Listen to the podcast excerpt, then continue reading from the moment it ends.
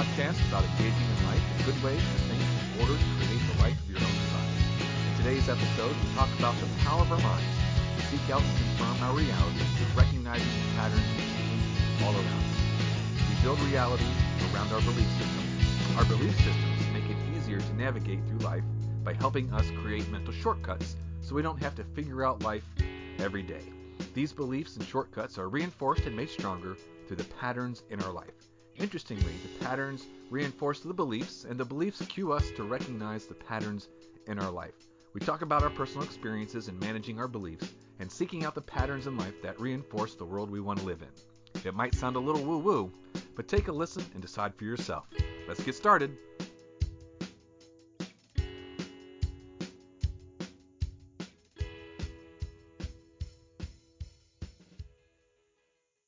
Welcome, everybody, to episode 7. Episode 7 of Keep Showing Up. This episode is called Pattern Seeking Belief Machines. And what that means, listeners, is that as a human being, you have a belief system, and your belief system is kind of your sanity. It helps you make sense of the world. And what you believe is your world, and it makes it easier for our brains to get through the day and figure out what's going on. And attached to that is the fact that we see patterns. Those patterns help us make sense of what's happening around us. If we had to figure out every little thing that was happening, that's just too much information. We would be inundated with data, couldn't figure it out. So we have some shortcuts, heuristics. We use our belief systems and we look for the patterns that support those belief systems. On the one side, that's great for keeping you as a human being alive. On the flip side is doesn't really give you much room to change. For our new listeners, there are four of us. I'm Greg Gabus, and with me is Valerie.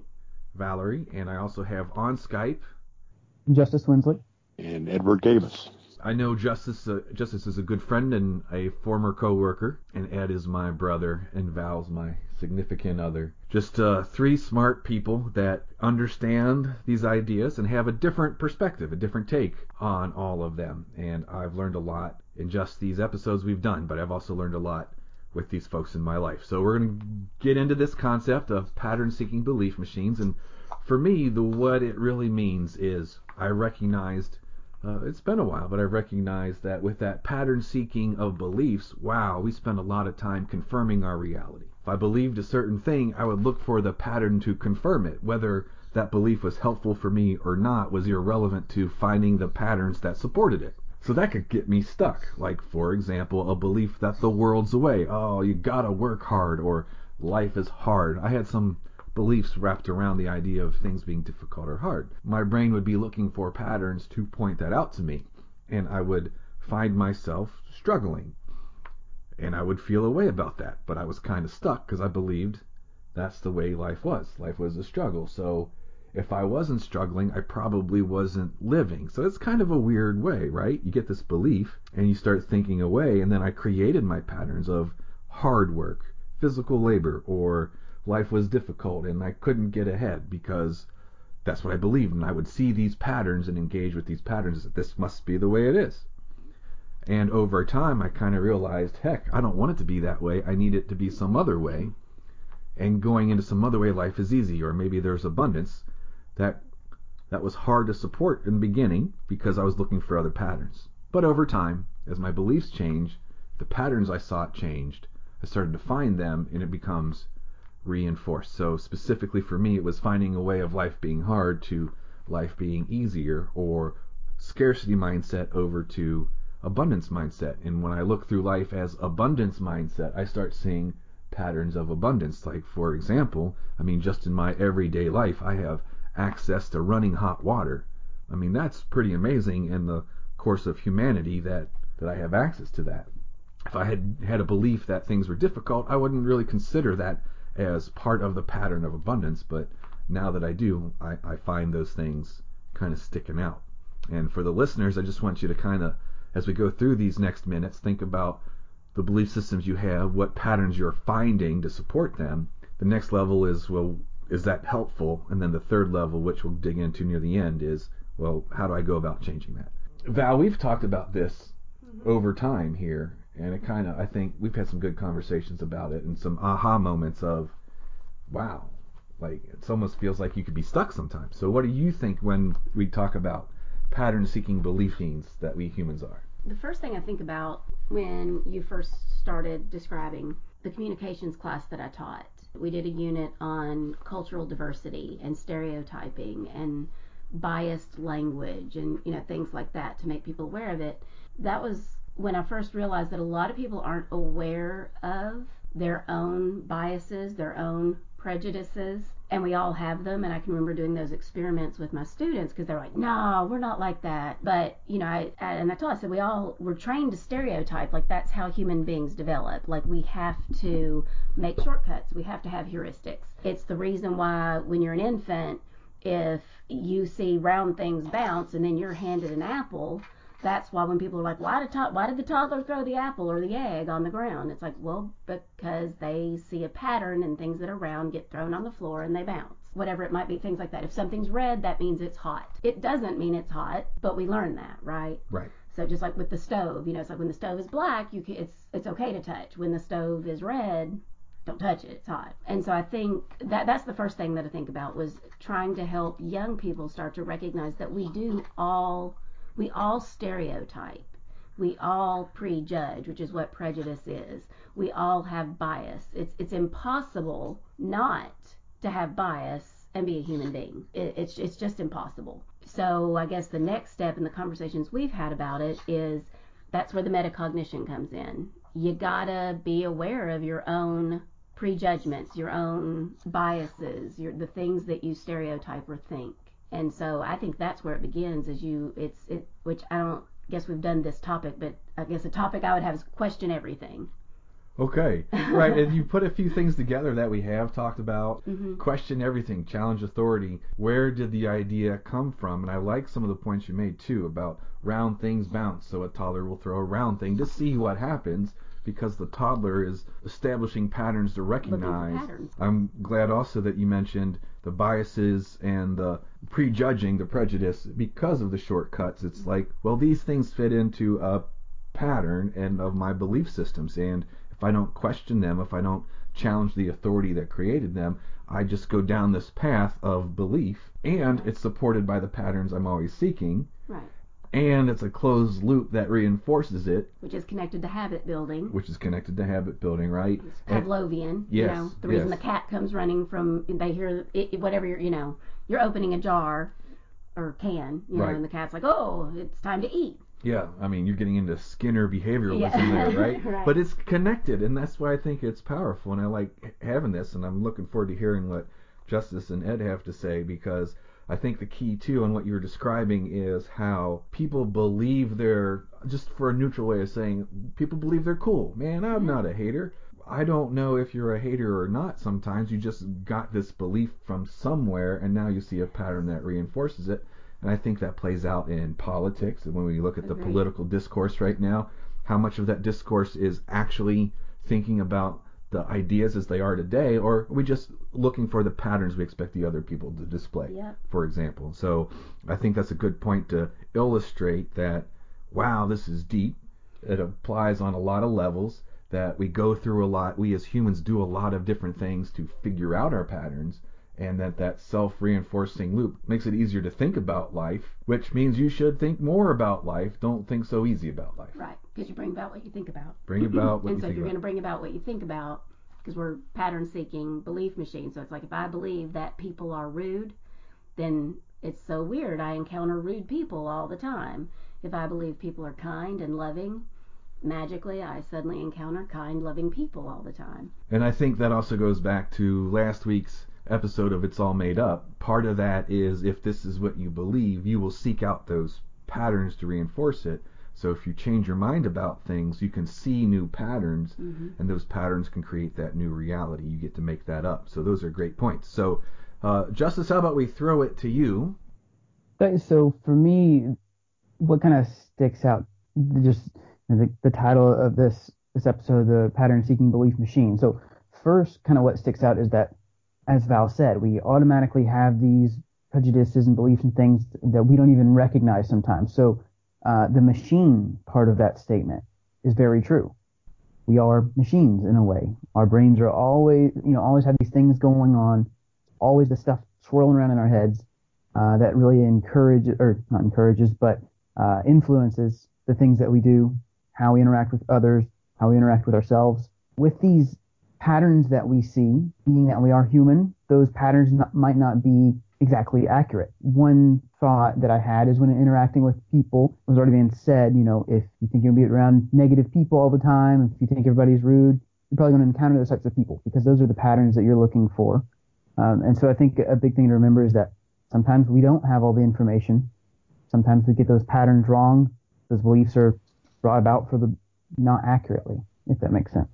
Yeah, absolutely makes sense. And it goes back to the kind of what we've touched on a few times, especially in It's a Feeling, Not a Fact.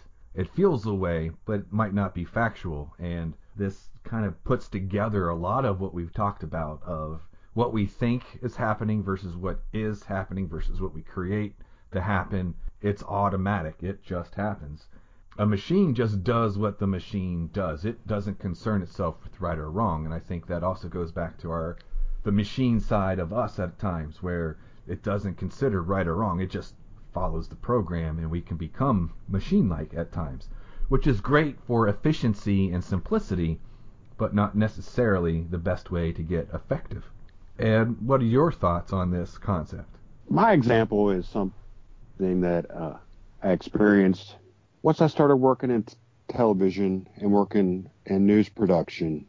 I'd always had a belief that the world was a good place. In general, people were good people. And then I go to this job where five or six hours out of my day was hearing all about the nasty crap that's going on. Five days a week, six days a week, whatever. Started seeing my view of the world become a, a little less glamorous, that people maybe weren't as good as I expected or what I believed before that. It was really changing my uh, emotional state.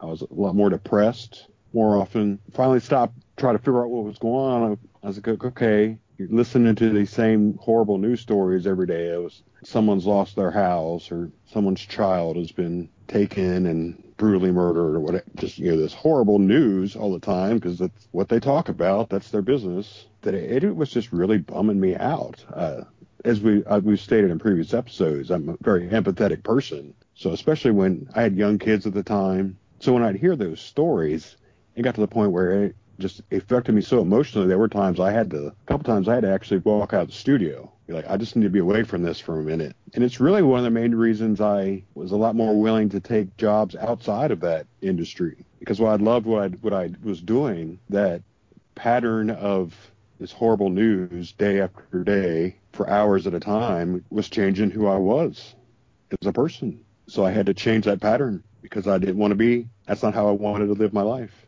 question now, Ed, is is the world a good place?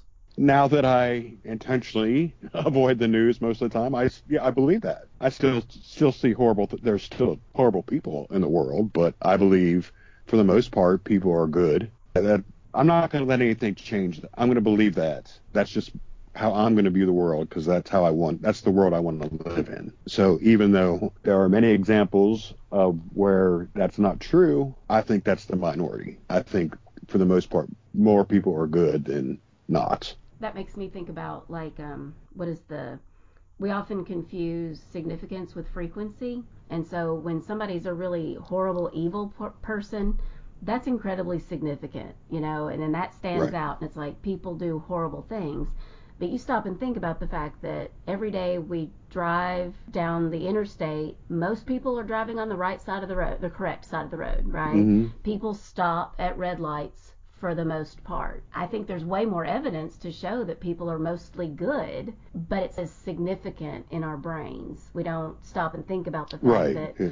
you know that guy held the door for me. Wow, that's that's huge. But if that guy pushed me down as I was walking through the door, damn it, people are awful, you know, like because that's going to be more significant than the fact that every time I go somewhere, there's a human being holding a door open for me. I was just going to say, as far as the frequency goes, one of the things that helped me get past that was just reminding myself one person on the news is horrible human being to others. There are 10,000 others who are not like that, that far outnumber. Mm-hmm. It was actually uh, just a small piece of what was actually going on out in the world. There were people being kind and decent and generous and probably far more examples of that going on that we just weren't talking about because that's not what the news does. Unfortunately, yeah. Uh, you know, the media uh, is out there and not bashing any media or anything, but you know, they're making money off advertising. Most of the time, people want to hear the dramatic stuff. They want to hear the Yep. bad and evil things that are going on. As pattern-seeking belief machines, we see these patterns that because the media feeds us this information, it can really. I mean, that's a great example. It really affects and changes what our beliefs can be if we're not careful. Well, as far as the news goes, you know, they have the saying, if it bleeds, it leads. That's a thing. Yeah. That is a thing. It leads. Yeah, if it bleeds, it Mhm. leads. You got it. Right, and, and so you guys make some good points too. And so, listeners, a couple things to think about. And you can, it's not hard to find the research on these ideas of Skinner and behaviorism. B.F. Skinner, he's easy to find. Other folks out there too about how our minds work and the psychology behind it. And we're bad at understanding risk and evaluating risk and what's re- real. Kahneman and Tversky kind of get into that too. You can find out more from them. Even like I mentioned, Jordan B. Peterson, he's you know check out his maps of meaning. He kind of gets into this too, especially early in that book. That's really dense. But frequency and significance. Significance is a big deal because if you if something is surprising or is unknown, that's going to become significant, and it's what we don't know that can hurt us the most. I'm sorry. I have a perfect example of the frequency and significance. Sure. We teach our children all about stranger danger. And so many parents never teach their children water safety or how to swim. Yet more children drown every year than are abducted or killed by a stranger. It's a perfect example, and they're more at risk that from people they know Mhm. than they are a stranger. Yeah, But a stranger is the unknown and insignificant, and so in your evolving mind, the way to keep you safe is I need to hedge against the unknown because the unknown can kill me. If it happens, if frequency is easy to deal with because if it happens often enough, I can plan it for it. I can work against it. I can make plans against the stuff that happens all the time. But it's the weird, unusual stuff that gets my attention. So that's why on the news, generally people are going to tune into the unusual or significant things because that could kill me. The news people aren't there for your edification. The news people are there to generate revenue against people watching television. And if you have that belief system that the news people are in the advertising business, not the news business, then when you look at the news, you see the patterns of the things that promote advertising. It don't you don't see the patterns of things that help you in your life. A lot of stuff to unpack there on frequency, significance. Why is that important to us in our brain? Why do we respond to significant things rather than frequent things? Heart disease is a big killer, but we don't change our diet. I mean, the number one thing you can do to help with your heart disease is just eat a little smarter, move a little more. But because this frequency issue of I eat all the time, but it's not significant to my heart health, I don't really do much. And Right, so the, you don't see it immediately. Right, you don't see it immediately because you don't recognize the pattern against the belief system. Right. It's not so directly related. So you end up making these very human choices that lead to these unwelcome outcomes that you would think you're smarter than. But this is another point too, listeners, because I know y'all are smart. This isn't about smart necessarily. It's about I can't think of everything all the time, and what do I believe, and what patterns do I recognize? Uh, we've hit this machine part. We've That's what I was thinking about too. Is that's part of it too. Is we have to be aware of the automaticity of our own body. right. Like that, things are going to get triggered. We're going to have certain emotions and things Yes. based on experiences. Yeah, and Ed gave a very salient example of this is how it really happened in a real person's life. Yep. Sitting there doing a job of just he did different things. I know you did the Chiron for some, right? You're the guy who did the Yeah. words on the screen, right? So you have to pay Uh, attention. At some point, I did it pretty much everything. Yeah, pretty much everything. So you're paying attention to the news so you can provide the other stuff that goes along with it. That's an important job. But Right. it had it had such an effect on you because you engaged with it that it started to change your belief system because of the pattern that you were witnessing. That's kind of heavy duty and you realize this is not good for me. I can't keep doing this. So that's real people, listeners, real life. It happens. That just a difficult situation for me because here, on one hand was this job I absolutely loved doing, the production work of it. At the same time, was just tearing me apart. Especially, probably most when I was floor directing, I was really paying a lot more attention to what was being said. If I needed to throw in, hey, we this is this or that is wrong. We need to get somebody to fix this. I paying a lot more attention to content than I was running a camera, where what's important to me is how the shot looks. But being a floor director and making sure angers on top of what they need to be on top of, and the weather guy knows when it's his turn and how much time he had, and th- just things like that.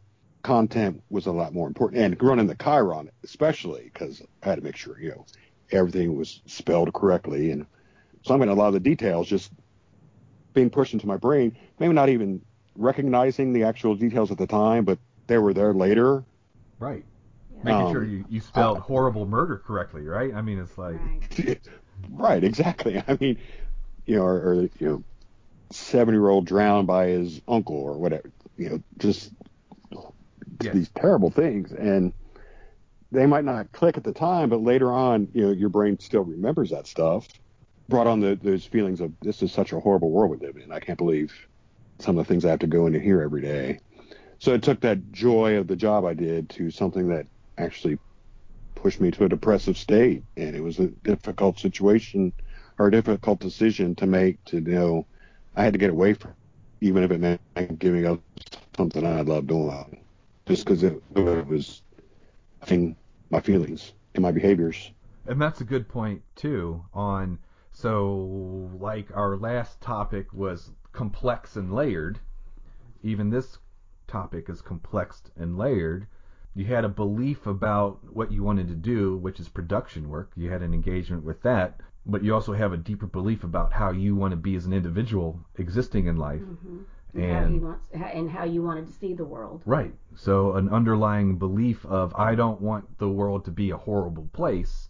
Now something's got to be different. I need to seek something else out. For me, as I came to the understanding of the depth of pattern seeking belief machine, that's why I see it as a machine because it just becomes automatic. Wow, who's running this show? Who's operating this machine? And that's important. So, listeners, you're operating your machine and you get to choose some things. Justice, do you have before we go into this other side of this of the choosing it and what patterns to seek and how we do that? Do you have anything else to add on the what your life has been like or what patterns you've interacted with or what patterns you've changed in your life to say this is not the way I want it. I want to do something different. I think for me kind of in the same in the same realm as what Ed was saying was with playing music. I grew up playing music. That was kind of a, a dream of mine to be somehow involved in the music industry. As I played in bands and did different things in the field, kind of seeing the patterns that went on in that and some of the behavior of you know, stereotypical rock musicians, things like that. It, it, kind of changed my beliefs. For me, my passion was the music and everything, and uh, I just think really in any any field, any aspect of life, when you see others doing things for different reasons, and you see these patterns that other people are are carrying out, and just patterns in life in general, you have to be careful that it doesn't affect your beliefs. Uh, I know I'm not being that clear on this, but I'm having a hard time getting it out yeah, maybe I need to come back to this. Maybe I need to think a little bit more on it. Well, I'm just gonna. So what it reminds me of, which uh, the I guess it's Ben Franklin who has the if you lie down with dogs, you're gonna get, expect to get up with fleas. What you surround yourself with starts influencing you because it becomes normal. So mm-hmm. like I've had to make choices in my life at times.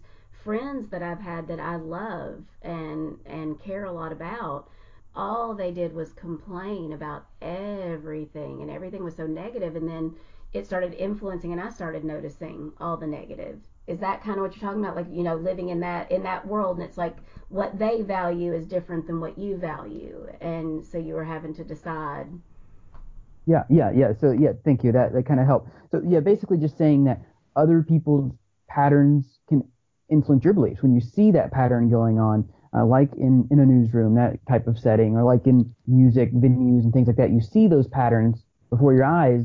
You've got to be careful it doesn't affect your beliefs uh, because, you know, it, it very much can.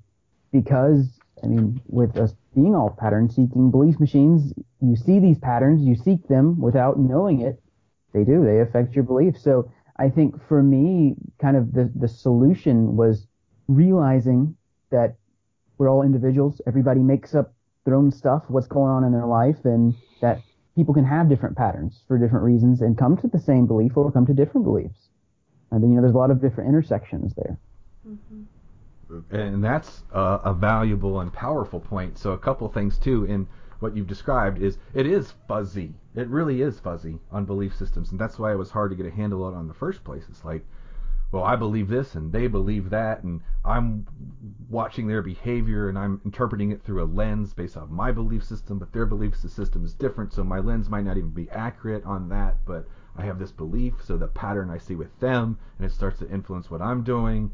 That's a good point, and we'll continue on that on you know the strength of your belief and vision, uh, because also what you said is music industry, right? You were interested in music, but as you got into the music industry, seems like it didn't match up with your belief system of how you wanted it to be. Okay, I want to do music, but I don't want to do that much industry because it seems dysfunctional and a little messed up and I might be vulnerable for somebody ripping me off or counting on somebody who's a little flaky and not showing up because they don't have the same Exactly. belief system and I do.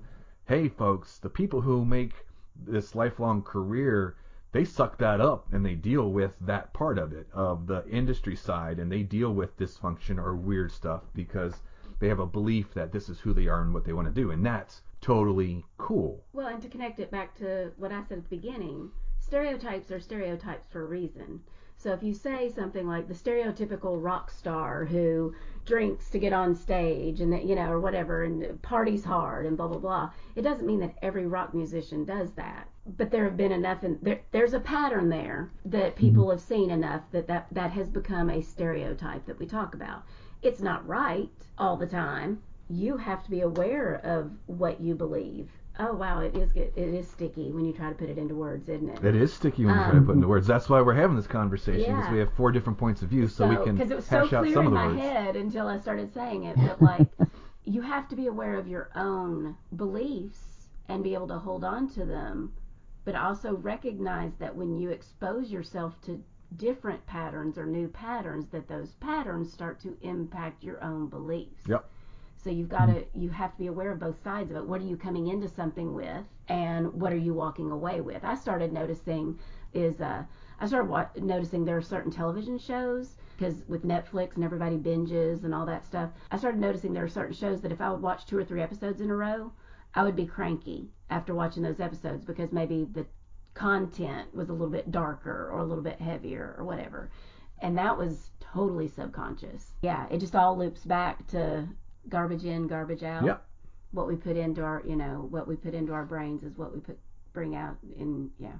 You got it. So, folks, remember how interconnected we are, how our social norms dictate what's appropriate behavior. And so, as we translate behavior through social norms, belief systems, recognizing patterns, we start to fill in some blanks. And as we watch somebody else, it does have an influence on us.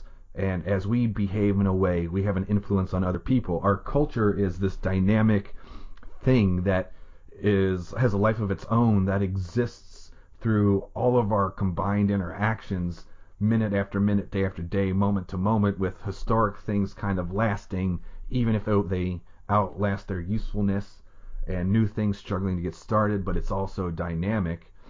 We just influence each other all the time, and that's kind of why I like to think of pattern seeking belief machine, back to the machine nature. So much is happening to you and your belief systems and your pattern recognizing systems that is normal and natural to be influenced so that we as human beings don't wander too far outside the the norm. Because if you wander outside the norm then you have chaos. And if you walk into chaos then you have destruction. If we're not always checking our behavior against each other that's way too much uncertainty that can get off the rails. And this is just normal. I'm only describing that not to as a it's just the way it is. The key here in this idea too is who makes up the rules. Like we've talked about that in a previous episode. And what's the thing that makes the thing stand out? And one thing I've learned in the past is it's the strong vision. It's the strong vision. It's the person who's crazy, insane, dedicated to creating their vision in this world who will probably be the most influential in their behavior and creating patterns because they have the strongest vision and it's harder to knock them out of that. So that's kind of a key thing here. So as we kind of eva- we, we're, we've evaluated what does this mean, where are we now in life, understanding that we're susceptible to some of it, but we also have power of our own to influence in the other way. And it goes back to the point of this podcast of keep showing up because you're engaged in the world on the daily to create the life of your design. Now what? Mhm. How do we take this idea and move forward with that? one thing that you've taught me that's really helped be sort of like that red flag of is this just because I seek a certain pattern and that impacts my beliefs and that sort of thing. If I hear my brain say to me, you should blah blah blah. That word should has become a really good red flag for me because you taught me how to do that. And it's that's my red flag that I go, okay, why do I think that? Yep. Because that's that's an indicator of there's a belief in here. Right. That's a good point. And don't should yourself. That's an, a uniquely human thought process. Mm-hmm. Animals don't have shoulds. It's pretty binary for animals, and we're the ones with the should. And that's a great point. It's a red flag. I've used red flag concepts so that I can engage my metacognition because that's what changes my life. It's like if this happens before I jump into what's this all about, the flag, the metaphorical flag, it's when it's time for me to think. So if I get angry, getting anger is a useful emotion. It's a very human thing.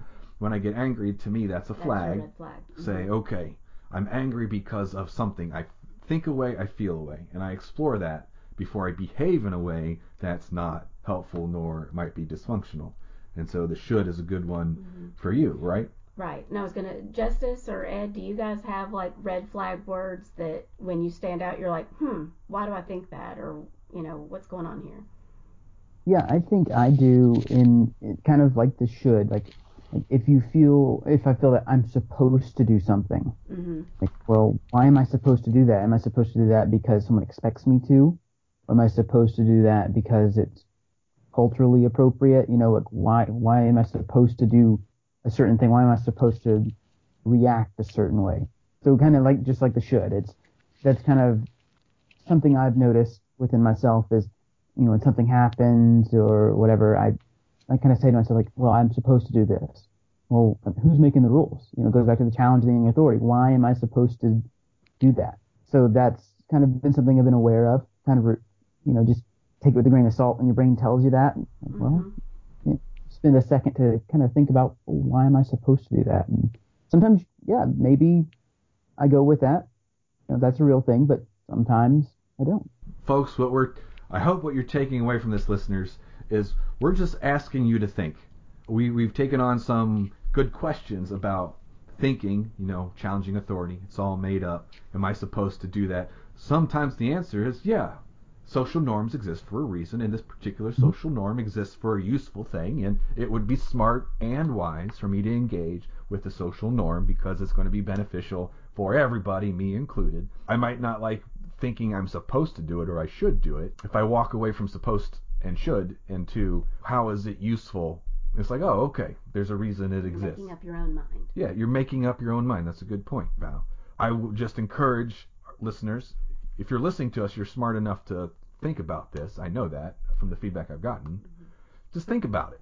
Create some of your own flags so that you interrupt the machine and its pattern That's seeking. say, run your own machine instead of letting your machine run you. It's a good point. Run your own machine instead of letting your machine run you. And run your own show could be topic into itself. Justice has kind of scraped the top of the run your own show concept there of why should I says who. I don't know about this.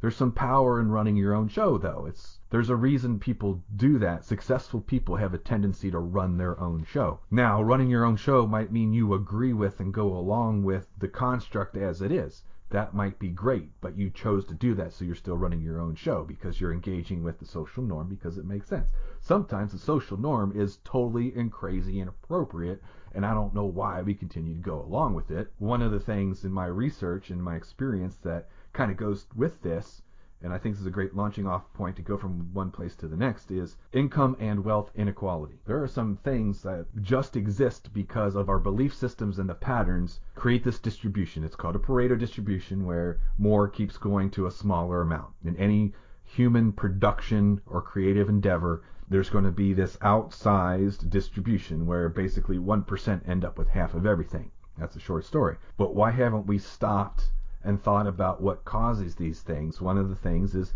efficiencies, efficiencies in systems. So if you're the person who engages with the system, because of your beliefs and the patterns you seek, you become more efficient than somebody else. You're going to get an advantage in the distribution of the resource, and it's going to be a exponential advantage where you get more times two, times four, times eight, rather than plus two, plus four, plus eight. Why is that even good? There have been reasons why it was good in the past. Why is it good now? There, it's worth talking about. We're not going to talk about it right now. As we're thinking about of can I make a different choice to engage with the social norm so that I'm not exacerbating the income distribution? Understanding that if I have a belief system of abundance in the world, I can seek the patterns that provide me with abundance without it having to be me amassing resources unto myself. And I'm just one person, so that's something I'm working on right now is how I can rethink this idea, this pattern, this belief system. I don't know how successful I'll be, but I know that if I hold tight to my belief and start looking for those patterns to say that wealth inequality and income distribution can be changed, at least I can start finding those patterns to make a difference. And like we talked before about I can be influenced by others, others can be influenced by me. At least I have a shot at acting out some behaviors and patterns that somebody else might witness and start saying, "Hey, maybe we can actually do something about this." I'm a bit of an idealist, and I think I think there's a reason things happen the way they happen, and I think sometimes it's just an unexamined thing. And if just enough people start examining it, it's going to have a momentum of its own. So that's a specific example for me of like let's start creating some new patterns.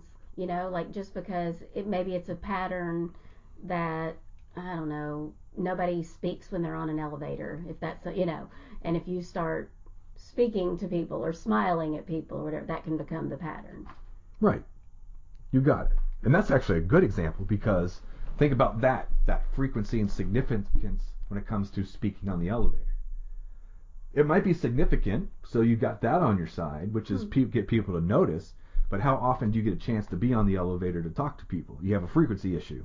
And when it comes to building new habits and new patterns, frequency trumps significance. Because if it's significant once, it might be enough to make a change. It could be, but a frequency of a small significance is going to move you more than you realize.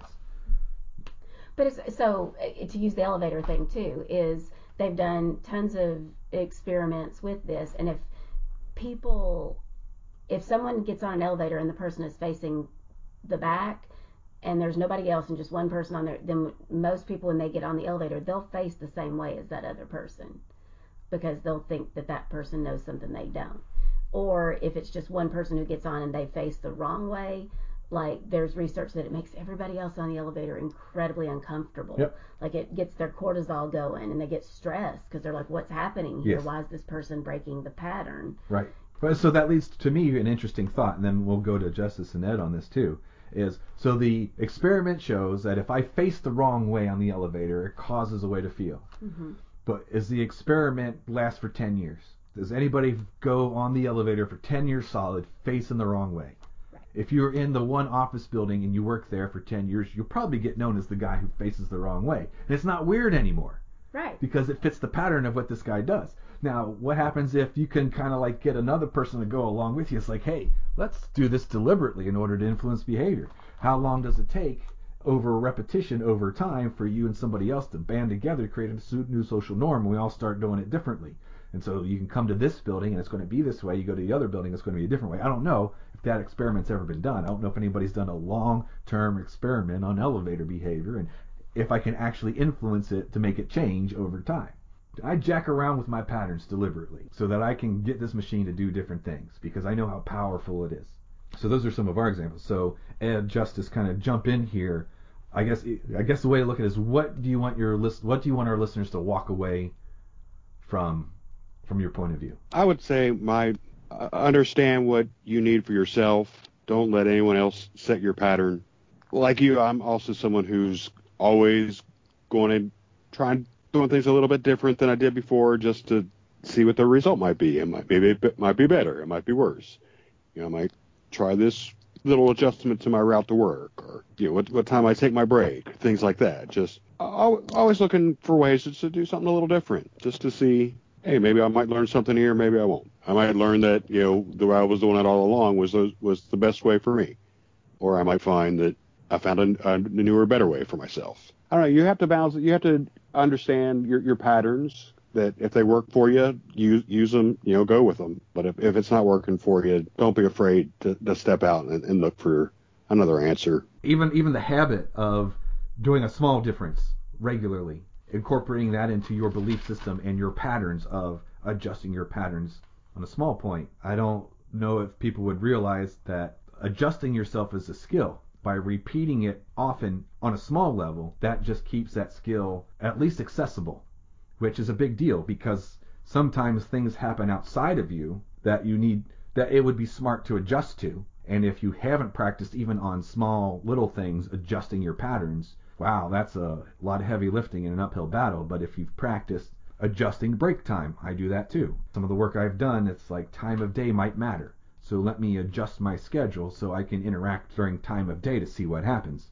Going to and from work, it's let me try this direction, this direction, this street, that street because I might find that one or two things that just make things a little better that I never would have thought.